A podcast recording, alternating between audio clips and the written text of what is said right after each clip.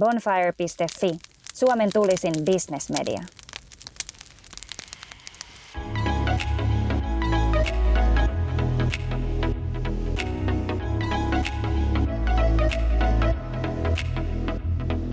Tervetuloa rakas kuulija Bonfire-podcastin pariin kuuntelemaan jälleen yhtä Bonfire-bisnesvaikuttajan henkilötarinaa. Myös tästä podcast-haastattelusta löydät tiivistetyn Q&A-muotoisen artikkelin osoitteesta bonfire.fi. Muistathan pistää palautetta tai ajatuksia sen mukaan, jos keskustelu tai se sisältö sinua jotenkin resonoi. Minä olen Harri-Pekka Pietikäinen, bonfire.fi bisnesmedian päätoimittaja ja tänään täällä seurana on Mimmit koodaa ohjelman vetäjä Milja Köpsi. Tervetuloa! Kiitoksia, suuri kiitos kutsusta. Hei, kerros kuule alkuun omin sanoin ihan sitä, että mistä tässä Mimmit koodaa ohjelmassa on kyse? Mistä se koostuu ja mikä se sun käytännön rooli siinä on? No mun käytännön rooli on se, että mä pyöritän koko ohjelmaa.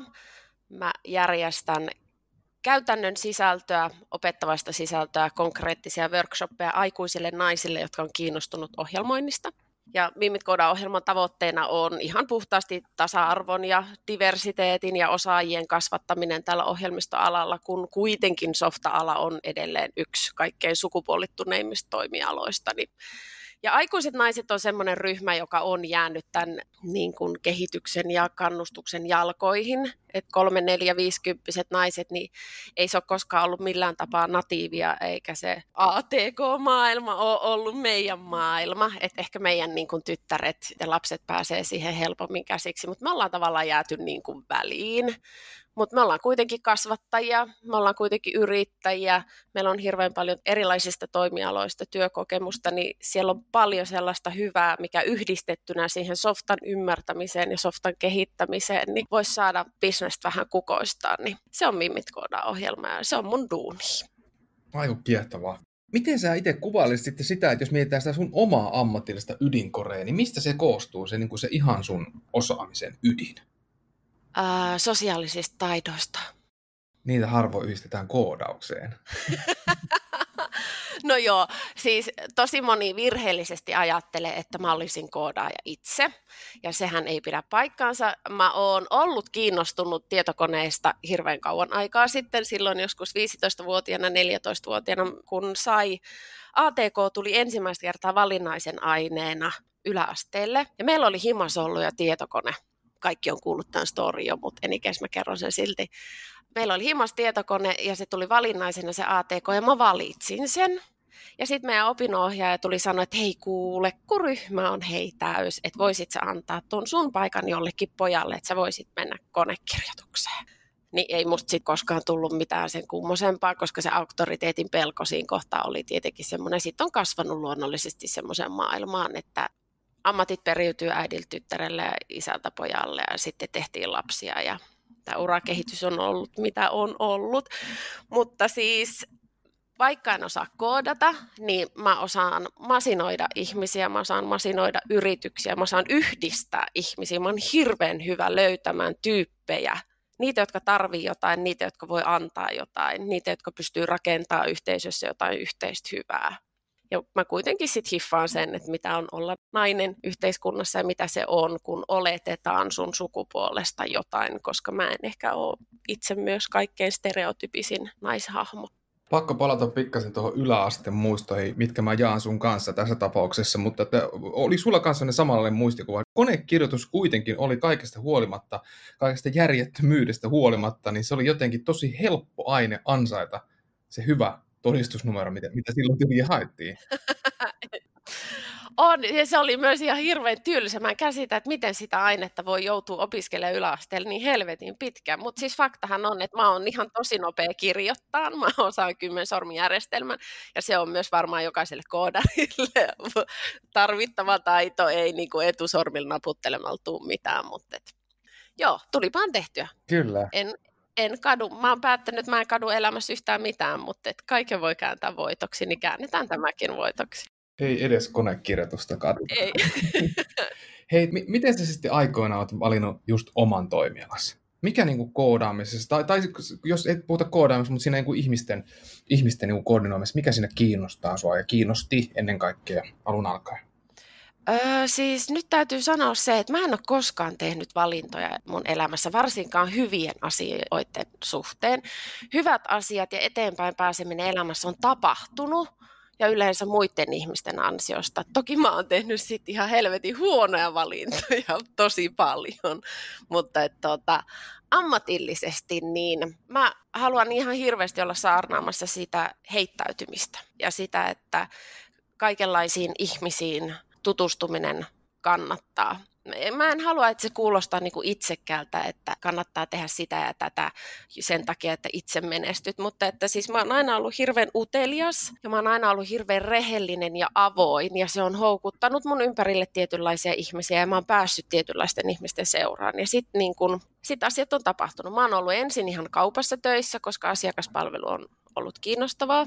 Mä tykkään ihmisistä hirveän paljon. Ja sitten mä oon ajautunut tekemään mainoksia, printtimainoksia, televisiomainoksia, vähän elokuvaa ja paljon semmoista. Mä luulen, että mun henkilökohtaisessa hahmossa on niin se tyyppi, joka tykkää järjestää asioita. Meidän astiakaapit on, on moiteettomassa järjestyksessä ja mä tiedän, missä meidän kaikki tavarat on himassa ja mä tiedän, missä, missä on mitäkin ja mitä tapahtuu missäkin. Että mä pystyn organisoimaan ja koordinoimaan niin kuin luonnollisesti omassa elämässäni paljon. Ja se on jotenkin nivoutunut siihen, että työpaikalla on ottanut aktiivisesti roolia joistain asioista ja sitten on ajautunut seuraavaan tilanteeseen, missä on voinut tehdä jotain. Mä oon niin ollut siellä kaupan alalla, sitten mä oon mennyt varustellekaan, sitten mä oon alkanut tekemään siellä markkinointia, koska mulla oli idea uudenlaisesta kohderyhmästä. Kaikki varmaan tietää, mikä varustelleka on, ja mä oon siellä ollut kehittämässä naisille suunnattua markkinointia. Ja sitten taas asiat kasautuu, ja mitä enemmän sä tutustut uusiin ihmisiin, ja se, että mun oma henkilökohtainen sosiaalinen verkosto on todella suuri. Ja olen siinä NS-siunatussa tilassa, että mulla on paljon ihmisiä, jotka välittää minusta. Ne on välittänyt musta aina, vaikka mä oon tehnyt myös huonoja ratkaisuja.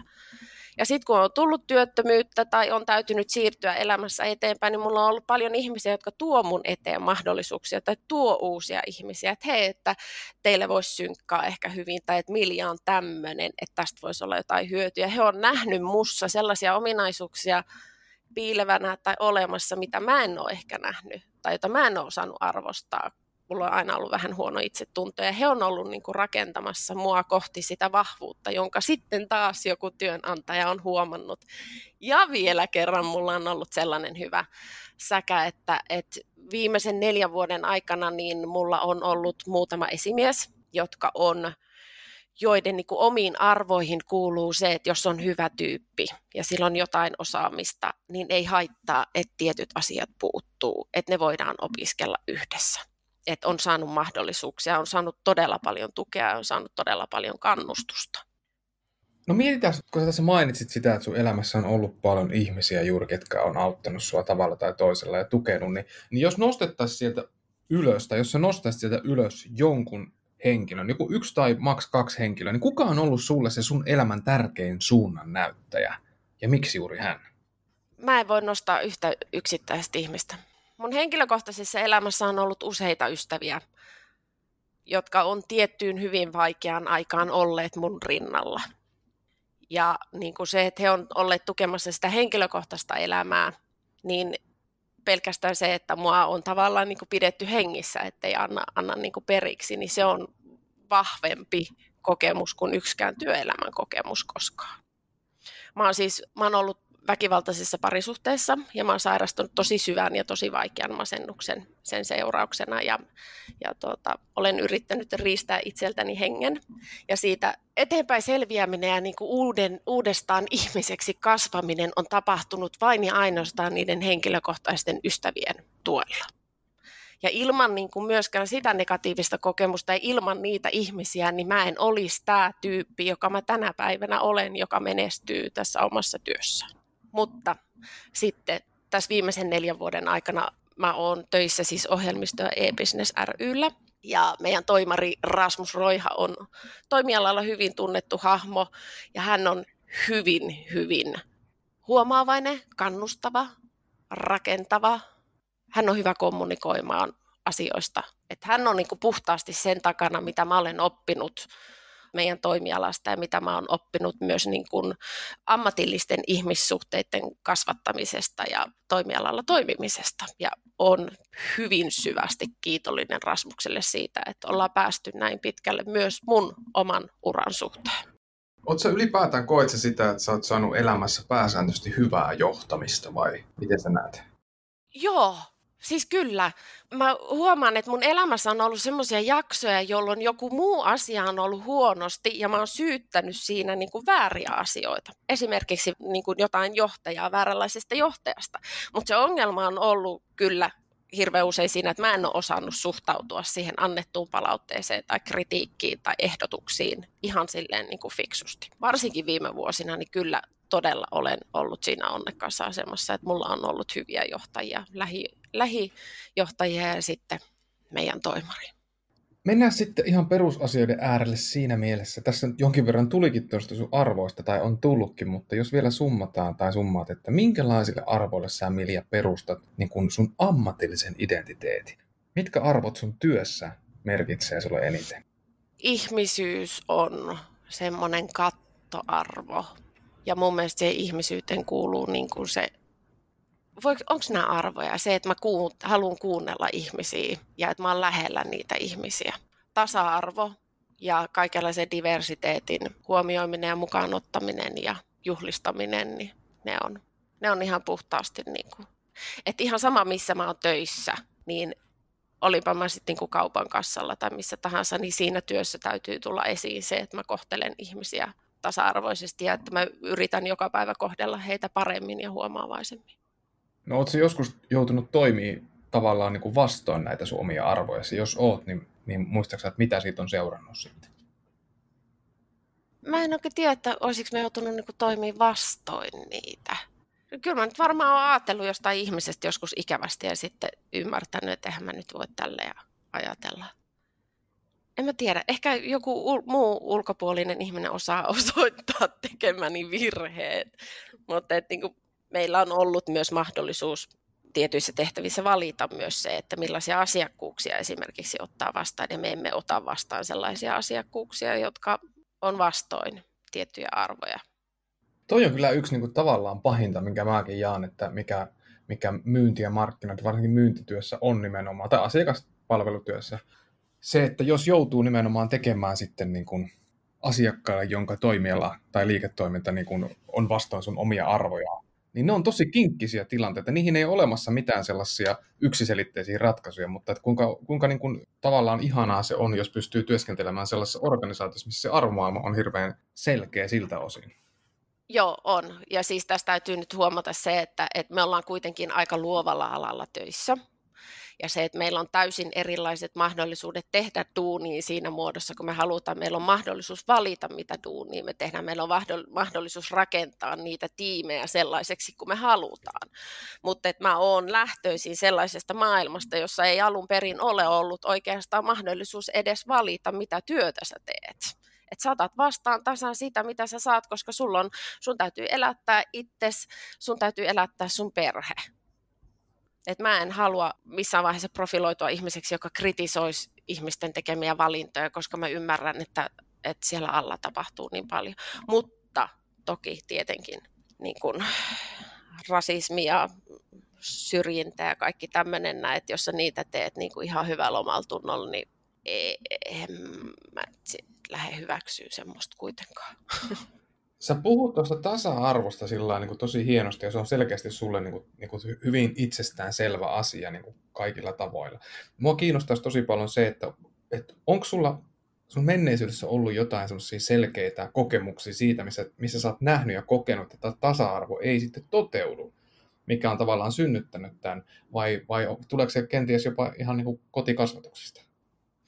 No se tulee aika pitkälti niin kuin kotikasvatuksesta, että, että mun vanhemmat on hyvin uskovaisia ja he on kasvattanut mut sillä tavalla, että kaikki ihmiset on tasa-arvoisia. Ja siis tässä kohtaa, kun mä puhun tasa-arvosta, niin mä en, vaikka mä edustan ohjelmaa, jossa keskitytään naisten aseman parantamiseen, niin mä kuitenkin puhun tasa-arvon yhteydessä siitä, että kaikista ihmisistä, seksuaalisuudesta ja kansallisuudesta ja sukupuolista ja sosiaalisista asemista ja niin edespäin. Mut on kasvatettu niin kuin kotona silleen, että kaikki ihmiset on tasa-arvoisia ja sille mitään merkitystä, että millainen se sosiaalinen asema on. Ja mun lähipiiriin kuuluu hyvin paljon esimerkiksi todella rankan elämän käyneitä entisiä narkkareita ja kaikenlaista linnassa lusineita tyyppejä, jotka on saaneet mahdollisuuksia muodostaa se elämänsä uudestaan ja he on hyvin kriittisesti tärkeitä osia tässä meidän yhteiskunnassa, niin se on niin kuin semmoinen osa, joka, joka niin kuin auttaa mua ymmärtämään sitä ihmisyyttä ja sitä, että miksi on tärkeää kuulla ja nähdä kaikki, kaikki joka Jumalan ihminen. Myös ne ihmiset, jotka suorittaa tekoja, joita mä en voi hyväksyä omaan arvomaailmaani. No mennään sitten pohtimaan vähän tota kaikkien suosikkiaihetta, eli epäonnistumista. oh dear. Koska sä oot Milja kokenut, että ootko koskaan kokenut epäonnistuneessa niin pahasti, että sä oot epäillyt itsekin sitä, että nousit siitä enää? Olen. Tuliko vastaus tarpeeksi nopeasti? Sä jotain vähän avata. Mä viittasin aikaisemmin siihen vähän huono laatuiseen parisuhteeseen, niin mä koen, että mä olen epäonnistunut vanhempana, kun mä olen antanut mun elämään tulla sellaisen ihmisen, koska se vaikutti luonnollisesti aika vahvasti myös mun lapsiin se elämä. Se on niin kuin vanhemmuuden epäonnistuminen on sellainen epäonnistuminen, mistä ei ihan helpolla pääse eroon. Se tuntuu, niin kuin, se vaivaa tosi tosi pitkään. Mutta sitten taas työelämässä, niin kyllä mä, mulla on semmoisia piinaavia hetkiä, jolloin mä huomaan Mua aiheuttaa semmoinen, tiedätkö, niin kuin fyysinen epäonnistuminen, että, että mä oon vienyt kuvaussettiin vääränväriset housut tai että, että, että mä oon postannut väärin tai että mulla on ollut postauksessa kirjoitusvirhe tai että mä oon unohtanut jonkun palaverin. Mua ei niin kuin vaivaa tällaiset asiat. Mä en menetä yöunia siitä, mutta mä muistan yhden työsuhteen, missä mä oon ollut hirveän epäkunnioittava mun esimiestä kohtaan. Ja mä oon pään sisällä ajatellut kaikenlaisia asioita. Ja mä ihan, mä en pääse siitä eroon, että mä oon ollut ihan sysipaska ihminen siinä hetkessä. Mä oon tehnyt mun duunin hyvin, mutta meidän keskinäiset välit on olleet todella huonot ja se ihminen ei koskaan ansainnut sitä, että mä olin niin. Siinä on kaikenlaisia selityksiä mun henkilökohtaisen elämän puolelta, mutta siitä huolimatta. Ja se on niinku semmoinen epäonnistumisen kokemus, mistä mä oon oppinut aivan saatanasti. Mä oon tosi pahoilla, että se on tapahtunut, mutta mä oon oppinut sit tosi paljon. Ja kyllähän mä niinku, pieniä epäonnistumisia tulee joka päivä, mutta se on eri asia sitten, että et jääkö niihin jumiin vai ottaako niistä sen, sen niinku muistiin itselleen sen asian ja siirtyykö sitten parempana ihmisenä eteenpäin. Se on jännä, miten monta kertaa niin kuin me, meidän omia tunteita, mitä ei välttämättä tiedosteta tai mistä ne johtuu, niin me kanavoidaan justiinkin nimenomaan ihmisiin, keille ei välttämättä ole mitään tekemistä sen kanssa, ja vasta jälkeenpäin alkaa niin kuin hiffaamaan sen. Että... Kyllä. Ja parisuhteethan on esimerkiksi yksi hyvä esimerkki siitä, että et jos työelämässä joku on huonosti ja sä tuut himaan, ja sitten sä kiukuttelet sille sun puolisolle, vaikka sille mitään osaa ja arpaa siihen, että sulla oli huono päivä töissä. Nimenomaan. Ja niin, ja toi vanhemmuus on myös totta kai yksi sellainen. Että mä tuossa mietin, kun mä kuuntelin tuossa vastausta, että onkohan, onkohan tässä maailmassa yhtäkään vanhempaa, joka ihan puhtaalla omalla tunnolla kokee selvinneensä puhtaan paperin. Niin kuin. On, kyllä. Voi sanoa olevansa, mutta onko todella? Se on eri asia. Kyllä, kyllä mä uskon, että on oikeasti ihmisiä, joilla on niin kuin hyvä elämä ja he on tehnyt hyviä valintoja ja heillä on hyvää vanhemmuutta ja he ihan puhtaasti kokee tehneensä asiat oikein ja ovat varmasti tehneet asiat oikein. Mutta että sitten taas mä onnekseni näen mun sosiaalisessa verkostossa niin avoimuutta ja rehellisyyttä tosi paljon. Et mun, van, mun pojat on yli kaksikymppisiä ja niin kuin se täydellisen vanhemman rooli on kasvanut siinä niin kuin niihin aikoihin, että, että niistä epäonnistumisesta ja väsymisestä ja kaikesta sellaisesta ei puhuttu, ei saanut puhua. Mutta kyllä mä niinku suurella ilolla katson sosiaalista mediaa ja näitä tuoreempia vanhempia kuin minä, kun heillä on tukiryhmiä ja heillä on oikeus sanoa, että mä en jaksa tai että mua väsyttää tai että lapsi on ihan kauhea, eikä sitä ihan joka paikassa niinku ristiinnaulata sama, samalla tavalla. Ja mun mielestä sama avoimuus taas sit työelämässä ja sen niiden epäonnistumisen suhteen, niin se on kehittynyt ja mä oon siitä ihan hirveän ylpeä ja mä haluaisin, että sitä ylläpidetään edelleen kaikenlainen avoimuus on, niin kuin, en mä tarkoita sitä, että pitää kaikesta tilittää 24-7 ja täyttää jotain kosmopolitanin parisuhdetestejä koko aika, mutta siis niin semmoinen avoimuus, jonka tarkoituksena on kehittää ja rakentaa joko tiimiä itseään tai vaikka perhettä tai sitä parisuhdetta, niin se on ihan hirveän tärkeää. Aamen. No hei, siirrytään sitten vähän toisenlaisiin päinvastaisiin jopa tunnelmiin. Milja, mikä yksittäinen hetki sun elämässä on ollut sillä tavalla voimakas, että sulla on tullut semmoinen fiilis, että mikään ei pysäytä sua? No kun mä oon semmoinen oma elämäni sankari, että niinku, mä alan kohta. Tota, mites tässä nyt näin kävi? Siis mä en ole itkenyt niinku pitkään, pitkään aikaan näitä asioita. Siis toisaalta tämä on niinku hirveän ilahduttava hetki kun mä selvisin siitä masennuksesta ja siitä itsemurrayrityksestä ja sitten kun mun niin elämä alkoi olemaan semmoista tasasta, että kun mun mm. ei tarvinnut pelätä ja kun mun päässä ei ollut semmoista niin kuin pakokauhun omasta huminaa ja kun mä näin, että lapset kasvaa ja, ja että he on kuitenkin niin kuin selvinnyt aika vähällä. Ja se, että mä huomasin, että mä oon selvinnyt tosi vähällä. Että mä näen niin kuin paljon paljon ihmisiä, jotka on käynyt samanlaisia tarinoita läpi. Ja se on jättänyt niin kuin todella pysyvät jäljet heihin ja heillä on niin kuin vaikeuksia päästä elämässä eteenpäin. Ja että mä oon päässyt, niin mun mielestä se, niin se oman elämän sankari tulee aina esiin, ei nyt joka päivä, mutta et, niin se voittava hetki on todella usein.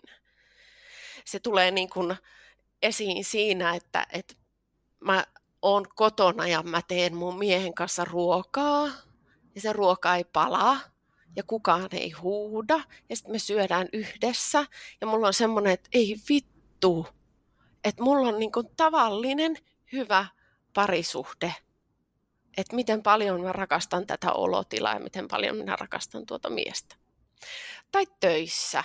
Se on palaveri, jossa on kaikilla ollut hauskaa ollaan löydetty yhteinen tapa kommunikoida, ollaan löydetty yhteiset tavoitteet ja ihmisistä huokuu semmoinen, tätä on tosi kiva tehdä juttu, niin työssä se on mulla niin kuin hyvin usein melkein joka päivästä sellaista, että, että ei jumalauta, että mä en voi uskoa, että mä oon täällä. Että niin kuin, mä pelkään, mun mielestä sankaritarinat on silleen vähän huono juttu, koska sankaritarinat on aina semmoisia, että mies, jolta puuttui molemmat jalat, niin käveli tuhat kilometriä ja nainen, joka oli sairastanut kolme syöpää, niin kiipesi Himalajalle. Ja jotain niin kuin mies, joka teki kahden miljoonan euron konkurssin, niin on yhtäkkiä omistaakin puolet maailmaa. Et niissä on niinku semmoista samaistumisen mahdollisuutta ja sitten ne onnistumisen hetket on niinku once in a lifetime per missä suhteessa kuka ikinä tuohon mittakaavaan onnistuukaan. Et niinku mun mielestä se onnistumisen kaava pitäisi olla helpommin saavutettavissa. Niissä niinku pienemmistä saavutuksista, välivoitto. Meillä puhutaan töissä tosi usein välivoitosta. Että jes, juhlistetaan tätä välivoitto, että ollaan saavutettu edes jotain pientä, ollaan päästy asiassa eteenpäin, joku projekti on edennyt, ollaan saatu palaveri jonkun ihmisen kanssa. Niin miksi mä en, tosi masentavia pieniä juttuja, mutta jumalauta mä nautin niin kuin niistä asioista ihan hirveästi. Nämä on mulle sellaisia, että tässä ollaan, jumalauta tässä ollaan onko se niin, että se arki on sulle nimenomaan se juttu, mihin sä haluat panostaa paljon enemmän kuin niinkään mihinkään niin kuin yleviin tavoitteisiin tai päämääriin? Se on hyvä arki. On, kyllä mä, kyllä mä se, koska siis arkihan on sitä, mitä me niin kuin eletään. Et jos mä tavoittelisin jotain asiaa, joka tapahtuu kerran vuodessa, niin mitä helvettiä mä tekisin niin kuin sen loppuvuoden. Et kyllähän mä niin kuin haluan tehdä töitä joka päivä hyvin, mä haluan elää hyvää elämää joka päivä hyvin. Mä haluan, että mun ympärillä olevat ihmiset elää sitä samaa hyvää elämää joka päivä, koska niistä perusasioista syntyy suurempia asioita, kuten luottamusta ja uskallusta yrittää ja heittäytyä ja sitä menestystä. Et jos ei sulla ole sen rakennuksen perustus kunnossa, niin ethän sä voi lähteä tavoittelemaan myöskään mitään suurempaa. Et mä en ole sellainen ihminen, joka haluaa mä en halua löytyä jonkun meidän bisneselämän lehdestä. Mun tavoite ei ole löytyä sieltä 20 vuoden päästä, että onpa vuosisadan naisjohtaja tai vuosisadan johtaja ilman naisetuliitettä. Vaan mä haluan, että se mun menestyminen on sitä, että mä pystyn vaikuttamaan näihin ihmisiin mun ympärillä tosi niin kuin paljon. Mua ei kiinnosta sinällään se bisnesvaikuttajan titteli millään tavalla, koska mulle kaikkein tärkeintä on se, että nämä 6000 naista, jotka mun yhteisössä on tällä hetkellä tässä Mimit ohjelmassa että mä oon niitä varten olemassa. Jos mä voin jollain tapaa bisnesvaikuttajana olla opettamassa ihmiselle sitä, miksi se ihmisyys ja ihmisten kohtaaminen on tärkeää ja miten sitä kautta pystyy tekemään hienoja asioita, niin se on niin kuin ok. Se on tosi kiva. Mä koen olevani ennen, ennemmin semmoinen ruohonjuuritason puurtaja. Minusta on mukavaa olla siellä, koska täällä on ihan hirveän hauskaa ja täällä on ihan hirveän hyviä tyyppejä ja täällä on ihan hirveän hyviä storeja, jotka viehättää ja koskettaa. Mua kiehtoo nyt Milja se, että kun mä kuuntelen kuitenkin sun henkilöhistoriaa, mistä sä kerrot, niin, tota, niin sulla on tapahtunut tosi rajuja juttuja ja sä oot kohdannut aika rankkaa epäoikeudenmukaisuutta, niin, mutta sitten kuitenkin sun jutuista ja äänestä huokuu sellainen avoimuus, vilpitön avoimuus, niin mua kiehtoo se, että, että miten sä oot onnistunut tollaisien kokemusten jälkeen säilyttää niin tuollaisen avoimuuden, kun hirveän yleistä ja jotenkin itsestään selvää on, että ihminen tuommoisessa tilanteessa enemmän vetäytyisi sinne kuoreen ja laittaisi ne nyrkit pystyyn, niin, niin miten sä itse koet, minkä takia, mitkä asiat on edistänyt sitä, että sä oot pystynyt pitämään ton avoimen elämän asenteen? Siellä kuoressa nyrkit pystyssä oleminen on tosi raskasta. Se satuttaa ihan yhtä paljon kuin ne elämässä tapahtuneet vaikeat asiat. Se, että ei voi luottaa, se, että ei voi elää, niin se tekee elämästä tosi suppeaa ja raskasta kun on käynyt läpi vaikeita asioita, niin mä en halua niin itse tietoisesti olla enää supistamassa sitä mun piiriä.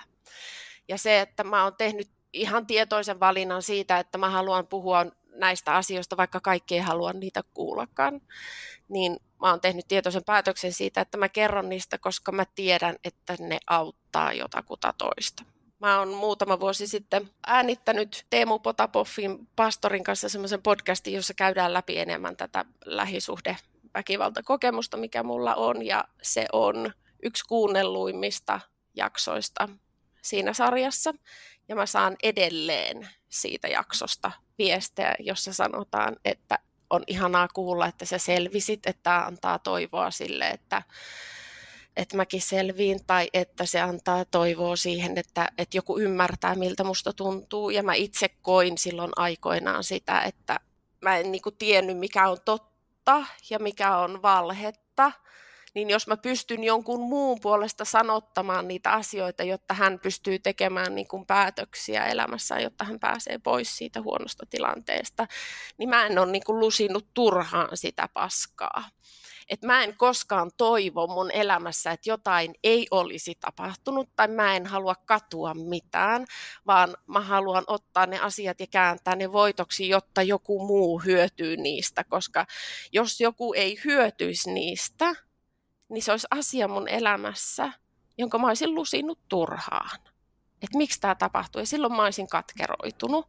Mutta mä oon jollain tapaa mut on rakennettu ja mun ystävät on tukenut mua olemaan niin vahva, että mä pystyn tulemaan ulos ja mä pystyn sanomaan, että tämä kokemus oli ok ja mä pystyn käyttämään sen muiden ihmisten hyödyksi. Kaikilta sitä ei voi vaatia, mutta et jos mulle ja mun verkostolle on annettu siihen evää, niin miksi me ei hyväksi käytettäisi sitä ja oltaisi avoimia sen suhteen. No, no vaikka sä sanot tuossa, että sä et kadu mitään, niin onko silti jotain, jos sä mietit ja varsinkin ehkä just niin kuin ammatillista uraa taaksepäin, niin onko jotain, mitä sä tekisit toisin? No ainahan on, voi ajatella sille, että, että olisinpa lähtenyt opiskelemaan aikaisemmin, olisinpa ollut määrätietoisempi, olisinpa, olisinpa, olisinpa. Mutta mitä se hyödyttää? koska en mä voi muuttaa asioita mitään.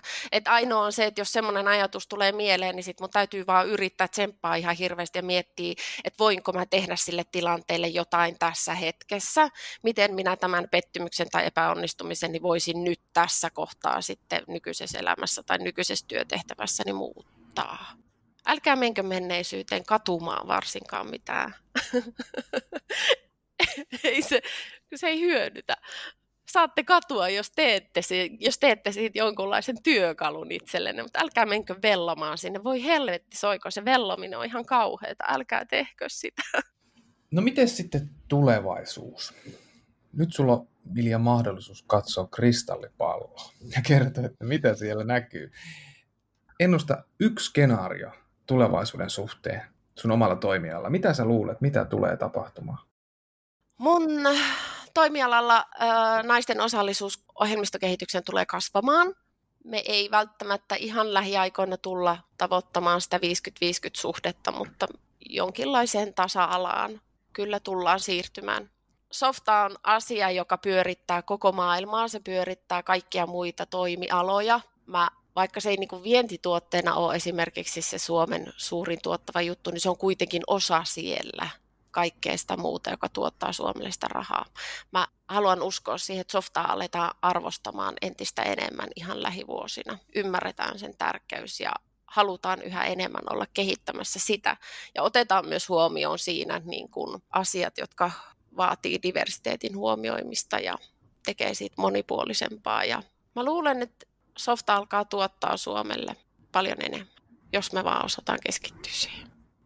Milja, mikä saa sut liekehtimään? Ihmiset. Lyhyesti ja ytimekkäästi. Kyllä. Mun virallinen kysymyspatteristo on periaatteessa nyt niinku käyty, mutta mä haluaisin vielä hetkeksi, jos sopii, niin palata, kun toi on niin kiehtovaa jotenkin toi, mitä sä puhut niin sun arvoista, niin sun henkilökohtaisesta elämästä, niin, niin tota, mitä sulle rakkaus merkitsee tänä päivänä? Turvallisuutta, rehellisyyttä, sitä, että saa olla täysin oma itsensä – se tarkoittaa rakkautta parisuhteessa, se tarkoittaa rakkautta lapsiin, se tarkoittaa rakkautta ystäviin. Mä rakastan myös mun työtä, mä rakastan myös mun kollegoita. Rakkautta on ihan hirveän montaa erilaista lajia ja mun mielestä rakastaminen tai rakas tai rakkaus ei ole yhtään liian vahva sana, koska se sisältää kaikenlaista intohimoa ja ihmisillä voi olla intohimoa myös työtä kohtaan. Minkälainen se sun oma visio on siitä, jos mietitään sun elämään kokonaisuudessa, että missä sä haluaisit, tai minkälaisena sä haluaisit sen sun oma elämäsi kokea ja nähdä, niin kuin, no ei nyt oteta mitään tiettyjä aikamääreitä, mutta niin kuin tulevaisuudessa, mihin, minkälaisena sä haluaisit sen kokea tulevaisuudessa? No mä oon tällä hetkellä ihan hirveän tyytyväinen mun elämään, koska mulla on työ, jota on miellyttävä tehdä ja se antaa niin kuin mulle haasteita että se arki, jota mä nyt elän, niin on sellaista, että jos mä nyt kuolisin, niin se mun kuolinvuodetilanne on sellainen, että mä voin sanoa, että mä oon elänyt hyvän elämän. Ja jos tämä niinku jatkuu tällaisenaan, että mulla on mahdollisuus kohdata koko aika uusia ihmisiä, koska mä tapaan mun työssä ihan hirveästi ihmisiä, joita on ihana kuulla. Olipa ne sitten niinku siellä firmapuolella tai onpa ne sitten näitä naisia, jotka hakee suuntaa elämälleen tai muita niin kuin sua. Musta on ihanaa, että sä oot tullut, tullut tähän näin, koska sulla on paljon asioita, sä teet paljon asioita hyvin, joista mä hirveän mielelläni haluan oppia. Jos tämä mun elämä jatkuu tällaisenaan, niin tämä on enemmän kuin fine. Tämä on tosi hienoa. Mulla on 40 viherkasvia ja mulla on PlayStation ja, ja mulla on kaksi paria glitter-tennareita ja niin kuin, työ ja ihmiset mitä sitä muuta he ei tarvii oikeasti? Viherkasveja ja pleikkari. jotenkin täydellisesti kombolta. Millaisia pelejä sä tykkäät itse pelata muuten? No siis nyt mä oon pelannut aivan liian monta tuntia Fallout 76. Mä tykkään pelata kyllä yksin sellaisia putkijuoksutarinoita, jotka on visuaalisesti viehättäviä tai jos on joku semmoinen hyvä koskettava story paljon tunteita, mutta sitten ihan tämmöiset tietynlaiset maailmanlopun pelit tai sitten tämmöinen peli kuin Borderlands, missä mä pelaan kavereiden kanssa ja se on erikoinen ulkoasultaan ja sitten siellä vaan räiskitään menemään ihan helvetisti. Niin se on kivaa. Mun työ on sellaista, että mulla niinku aivot käy jatkuvalla syötöllä. Vaikka mä nautin siitä, niin mä tiedostan myös sen, että, että joskus on hyvä saada se kuhina sieltä päästä pois. Ja mulla ei ole niin kuin harrastuksia. Mä oon ihan hirveän huono harrastaa, mitä mä surkea tekee käsillä, niin mitä mä oon ihan hirveän laiska.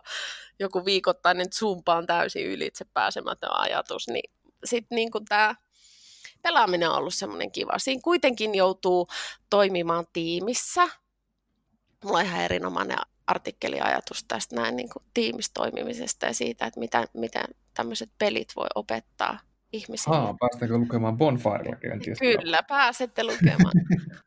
ja niin kun se, että ongelman ratkaisua täytyy käyttää ja täytyy taktikoida ja kaikkea semmoista, niin kyllä se on myös niin kuin siinä sivussa salaa silleen opettavaa. Ja siis mä oon tämmöinen myöhäisherännäin, että mä en ole mikään true gamer. Et silloin kun viimeinen poika muutti pois kotoa ja mä tapasin mun nykyisen kumppanin ja hän oli, hän pelasi pleikkaria ja mä olin samaan aikaan just ostamassa pleikkaria. Ja sitten meidän elämä kasvoi tällaiseksi yhdessä, että pelataan kovasti. Ja se on mun mielestä ihan hyvää parisuhdetekemistä myös. No niin, En, su- en, en suosittele kaikille, mutta kannattaa kokeilla. Eli tämmöinen varauksellinen parisuhden vinkki tuli siinä. on, mutta mä aina sanon, että kaikkea pitää kokeilla. Ihan kaikkea hei oikeasti kannattaa kokeilla. Tietyin poikkeuksiin toki, mutta siis niin kuin, Ei muuta kuitenkin. kuin pelikauppaan siis. Kyllä. Hei, kiitos Milja tosi paljon tästä juttutuokista. Oli kyllä tosi mielenkiintoista päästä kurkkaa vähän, vähän pintaan syvemmälle sun henkilötarinaa. Ja mä kiitän tosi paljon sun avoimuudesta ja rohkeudesta niin kuin tämän keskustelun suhteen. Kiitoksia pahoitteluni, että mulla tuli itku. Mulla yleensä ei enää tuu itku, mutta mä jotenkin herkistyin hetkeksi siitä, että, että miten onnekas sitä onkaan elämässään ollut. Ja musta olisi tosi kiva, että ihmiset muistais aina sen oman elämänsä, löytää sieltä niitä semmoisia hetkiä, jolloin on oikeasti onnekas ja jolloin on ollut etuoikeutettu. Että meillä on paljon hyvää kaikilla käsissä. Eikä sitä tarvitse pahoitella missään nimessä. Musta on jotenkin ehkä kiehtovaakin. Mistä sä luulet, että se johtuu? Että me hirveän usein, itse mukaan lukien, niin pahoitellaan, jos, jos vähän tirskahtaa tai tulee kiinni. Ei, eihän, eihän kukaan vaikka pahoittele nauruaankaan, ellei tietenkin tule tosi epäsovinnaisessa paikassa. Ei, mutta mä en ole koskaan semmoinen niin elokuvien herkkänään, joka itkee, vaan sit se on semmoista huutoitkua. Hei, Joo. mä toivon sulle kaikkea hyvää nyt loppuvuoteen ja, ja menestystä sekä liiketoiminnassa että ennen kaikkea tietenkin henkilökohtaisessa elämässä. Kiitos tosi paljon, että otit osaa tähän henkilötarinaan. Kiitoksia kutsusta.